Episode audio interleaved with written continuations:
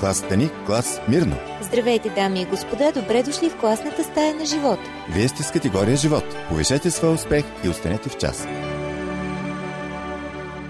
Защото Бог толкова възлюби света, че даде своя единороден син, за да не погине нито един, който вярва в него, но да има вечен живот. Знаете ли къде се намира този стих? Да, прави сте, обиждам ви с този въпрос. Разбира се, че Йоан 3.16 най-известният стих в Библията. Днес отново ще стигнем до него, но ще разгледаме не самия стих, а обстановката, в която Христос изрича тези прочути думи. Ще си припомним най-известният диалог, записан в Библията.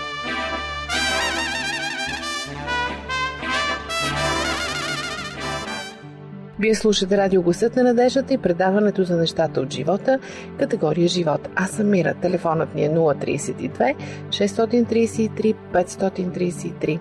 Останете с нас до края.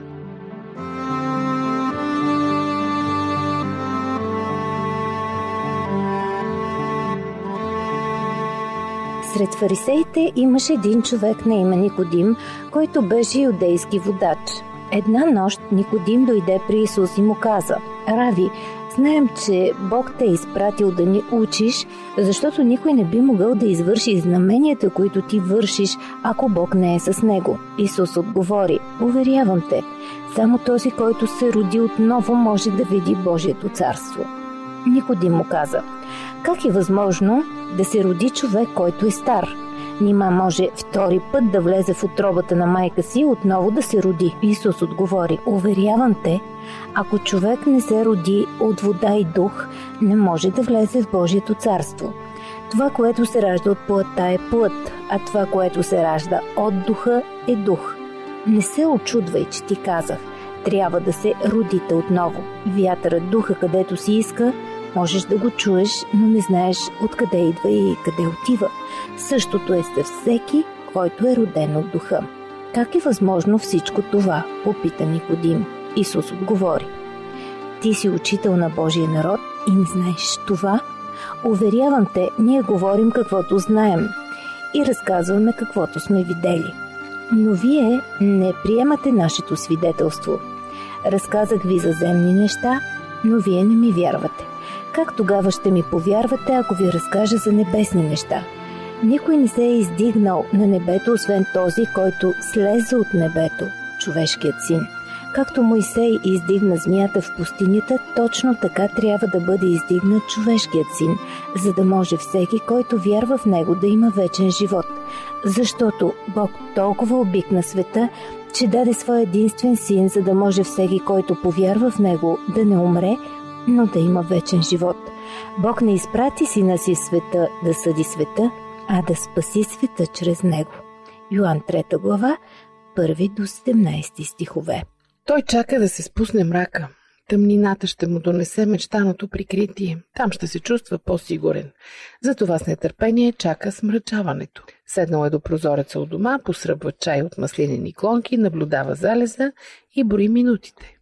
Линеещите лъчи на слънцето облизват за последен път кълдъръма на тесните улички, галят варосаните покриви на околните къщи и очертават силуета на издигащия се в центъра храм. Никодим разглежда внушителната постройка на площада, покривът и блести величествено на фона на сивеещия град.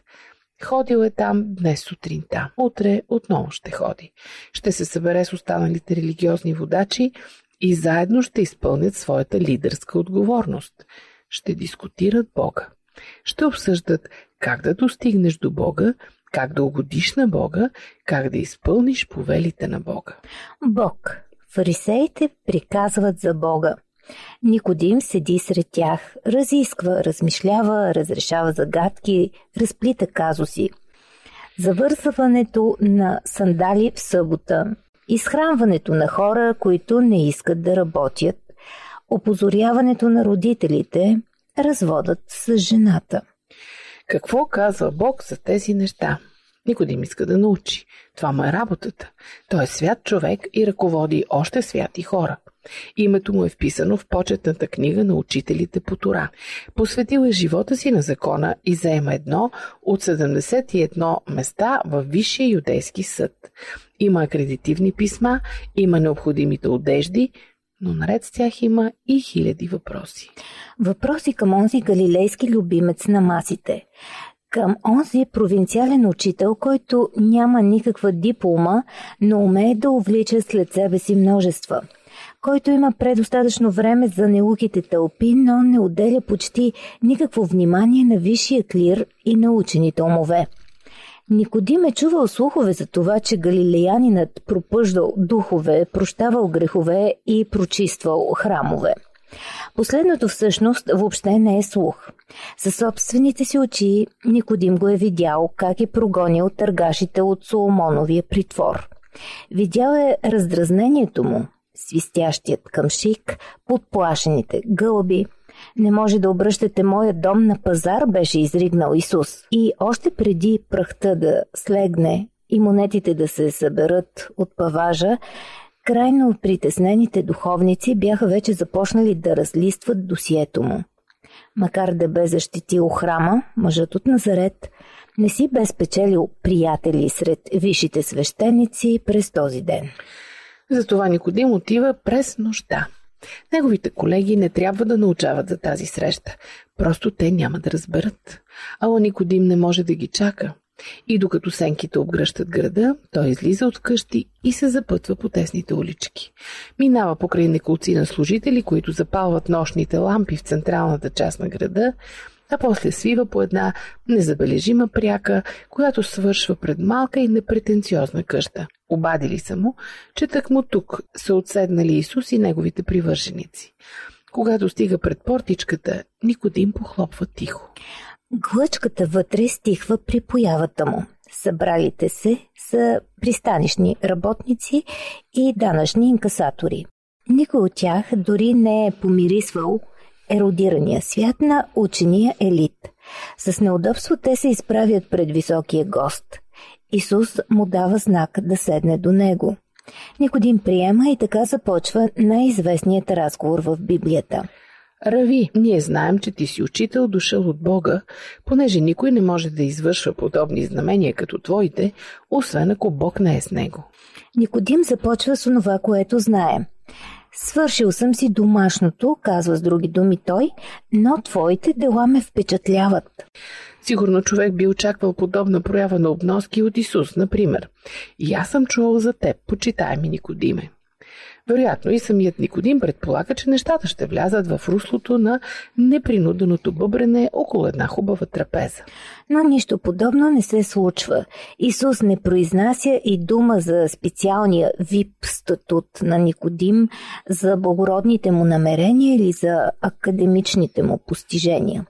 Той не споменава тези неща не защото те не съществуват, а защото според собствения му алгоритъм те всъщност нямат особено значение. Вместо това Исус излиза с съвсем неочаквана криптична констатация. Освен ако човек не се роди отново, няма как да влезе в царството на Бога.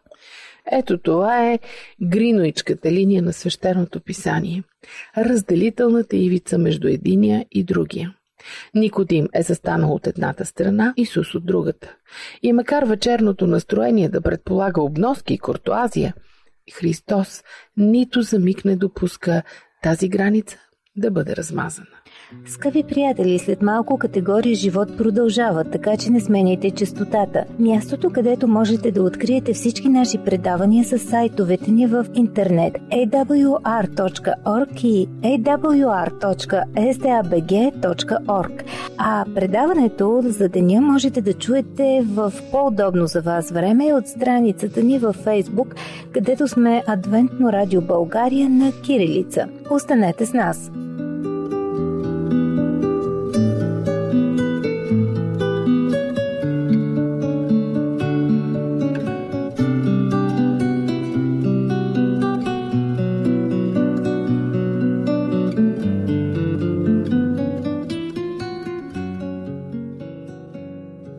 Здравейте отново! Категория Живот по радио Гласът на надеждата продължава. Христос и Никодим и среднощният разговор между тях. Това е темата на предаването днес. Никодим е представител на една страна, чиято економика се гради на добрите намерения, моралните усилия, нравствените постижения и почтеното трудолюбие. Давай на Бога най-доброто от себе си, твърди неговата философия, и Бог ще допълни останалото. А отговорът на Исус какъв е? Най-доброто от теб не стига за нищо. Твоите дела не вършат работа в случая. И най-върховните ти усилия се равняват на една кръгла нула. Всъщност, ако не се родиш повторно, няма дори да видиш какво е замислил Бог. Като чува тези думи, Никодим се поколебава от името на всички нас да се родиш повторно. Че как може стар човек да се роди за втори път? Сигурно се шегуваш с мен. Да върна живота назад, да превърти от начало, да почне отново. Как е възможно това? Човек не се ражда по два пъти. А пък ни се иска да можехме да започнем от нулата, да се върнем в началото, да рестартираме всичко. Зад гърба си сме оставили купища разбити сърца и пропуснати възможности, де да можеше да пренапишем автобиографията си на чисто. Кой не би се радвал да получи втори шанс, но откъде да поискаме такъв? Никодим се почесва по темето и се поухилва. Да-да, дърта като мен ще се ражда отново. Само, че Исус не разказва вицове. Уверявам те, казва той, че освен ако човек не бъде роден от вода и дух, не може да влезе в Божието царство. При тези думи един повей на вятъра внезапно донася в стаята няколко листа през все още отворената врата. Исус дига едно листо от пода и го показва на Никодим. Силата на Бог се проявява като този вятър, пояснява той. Новородените сърца се раждат в невидимия свят. Това е дело на Бога. Ти не можеш нито да поискаш, нито да заслужиш, нито да създадеш едно ново сърце. Какво е новото раждане? Не може да се обясни.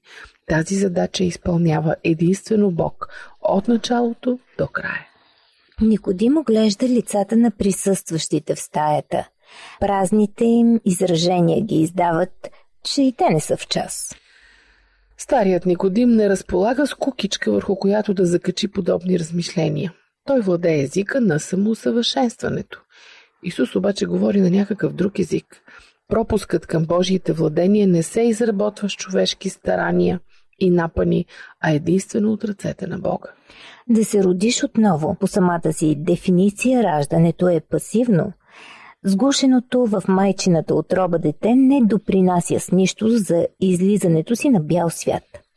На събралите се роднини поднасят цветя и поздравления на майката, но никой не окачва медал на новороденото. Добре се справи дребосъч, браво! Медала го заслужава родилката. Тя е изстрадала болките, тя е положила усилията, тя е стискала зъби, надавала е викове и е извършила подвига. Когато раждала първото си дете, една жена поканила брат си и майка си да присъстват в родилното отделение. След като станал свидетел на тричасовите напани и болки, нейният брат погледнал бебето, тогава прегърнал собствената си майка и казал Искрено съжалявам за всички онези случаи, когато съм ти повишавал тон. Майката е тази, която плаща цената за раждането. Тя не очаква от бебето да й оказва помощ, не го моли за съвет или препоръка. И защо е да го прави? Без пъпната си връв, нейното бебе не е способно дори да си поеме дъх, камо ли самостоятелно да си пробие път до външния живот. Ние сме в същото състояние, казва Исус. Духовното раждане изисква способен родител, а не гениално бебе. За кой родител става дума? Разгледайте стратегически подбраната дума отново. В гръцки език има две наречия, които биха могли да се преведат по този начин – палин и анотхен. Палин. Тази дума изразява повторение на дадено действие, когато отново правиш нещо, което вече е извършено по-рано. А анотхен е дума, обозначаваща повторение на действие, но от същия източник, който го е извършил и предишния път. Според речниците, тази дума анотхен също така означава отгоре, свише, идващо от небето или от Бога. Казано по друг начин, същият онзи, който е сторил нещо по-рано, го прави отново. Ето тази дума използва Исус.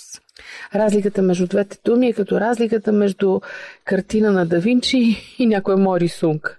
Представете си, че сме застанали в Лувъра и се наслаждаваме на великата Мона Лиза.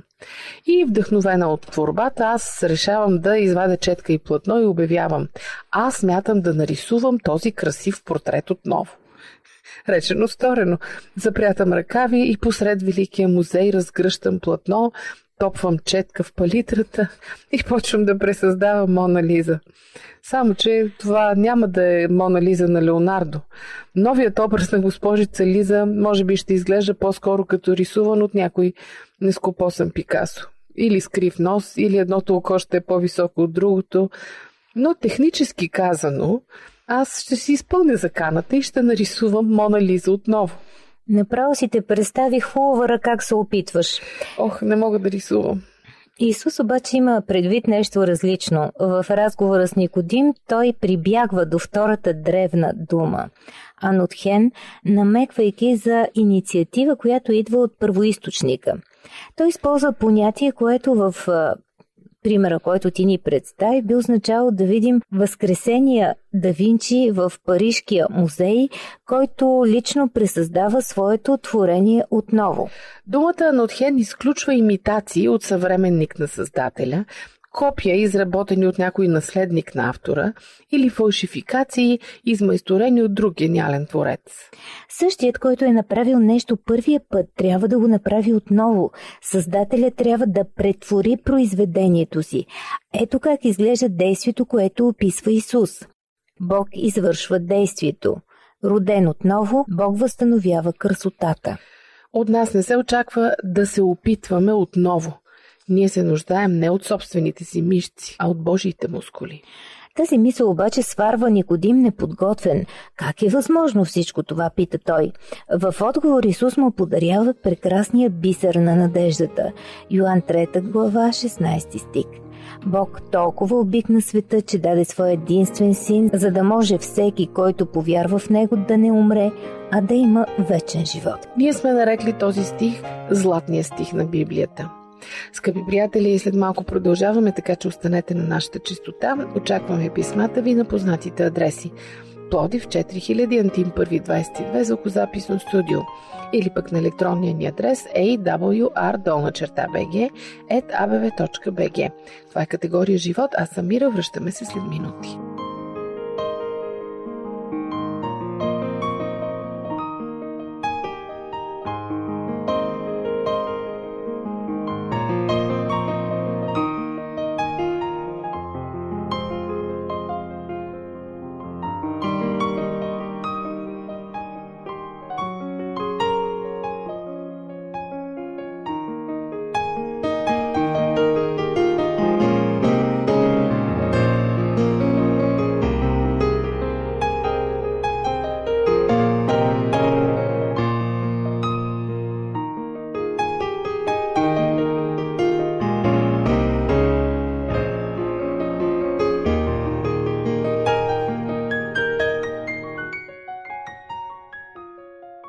Здравейте отново в категория Живот, предаването за нещата от живота по радио Гласът на надеждата.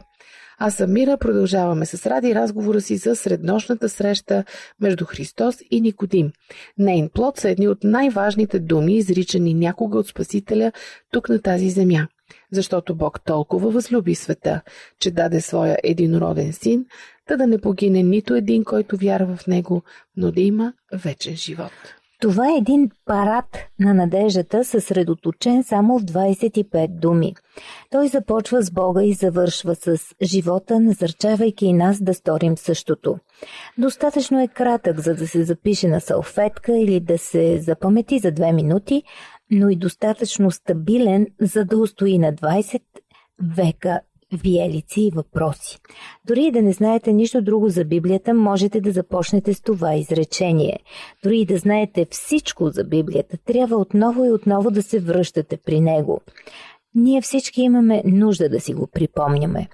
В сърцето на човешките проблеми е сърцето на човека, а Божието лечение е предписано в Йоанн 3.16. Той обича и той дава. Ние вярваме и ние живеем. За свещеното писание тези думи са като Мисисипи за Северна Америка.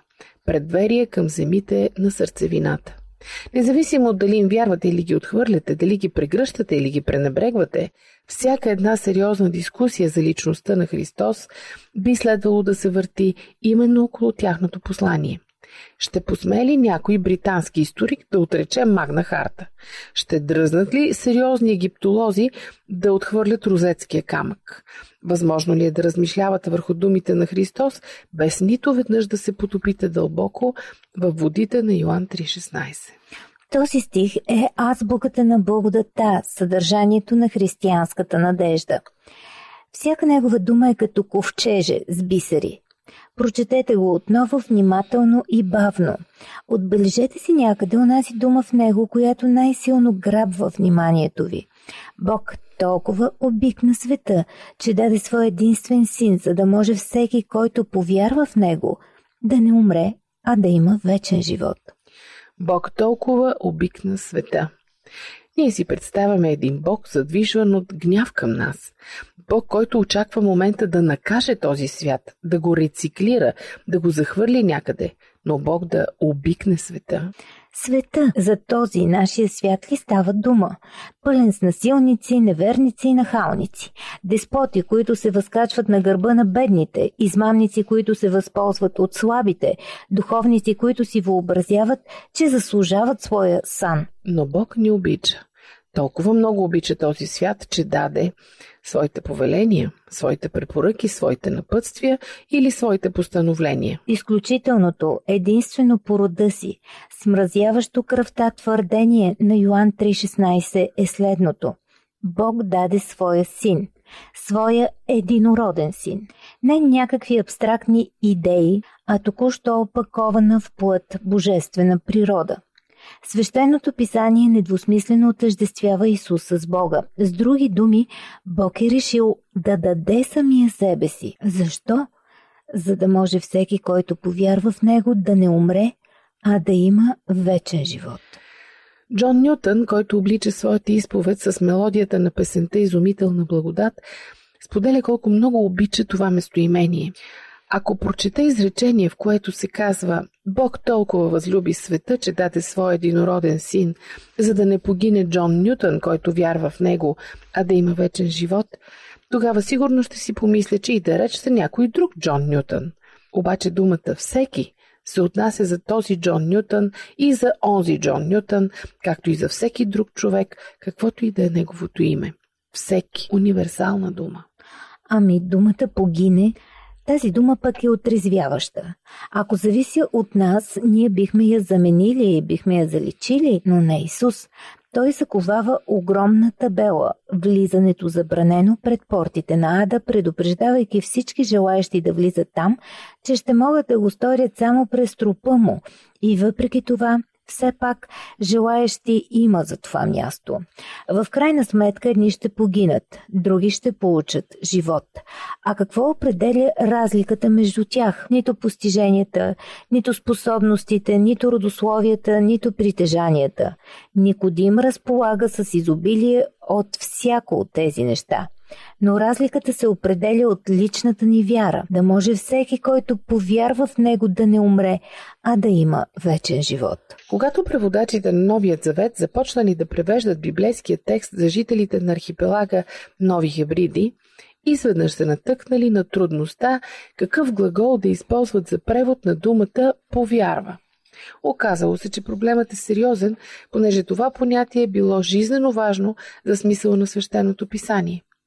Докато ловувал с човек от местното племе, един от преводачите на име Джон Патън неочаквано открил решение на проблема. Двамата успели да убият един тежък елен, набучили го на дълга върлина и го помъкнали с общи усилия към дома на Патън от другата страна на планинското било. Когато най-после пристигнали пред верандата му, те пуснали товара на земята и се строполили на два стола пред къщата. Докато си почивали, местният човек възкликнал. Колко хубаво е да се отпуснеш на това нещо и да си отдъхнеш. Пата незабавно измъкнал едно тефтерче и си записал цялото изречение. В резултат, неговият превод на Йоан 3.16 на местния език се формулирал така. Бог толкова обикна света, че даде своя единствен син, за да може всеки, който се отпусне върху него, да не умре, а да има вечен живот. Отпуснете се върху Христос и вместо да погинете, ще си починете. Точно така постъпва Мартин Лутер. През последните си дни великият реформатор страда от остри главоболия, които го приковавали към леглото. Неведнъж околните му предлагали медикаменти, за да облегчат мъчителните болки, той обаче отказвал и отговарял. Най-добрата рецепта за моята глава и за моето сърце е това, че Бог толкова възлюби света, че даде своя единороден син, за да не погине нито един, който повярва в него, но да има вечен живот. Най-добрата рецепта за главата и за сърцето. Кой не би имал нужда от нея? Както разбираме от историята, Никодим приема да се възползва от това лекарство. Когато няколко години по-късно Исус е размът на кръст, застаряващият богослов отново се появява на сцената заедно с колегата си Йосиф от Ариматея.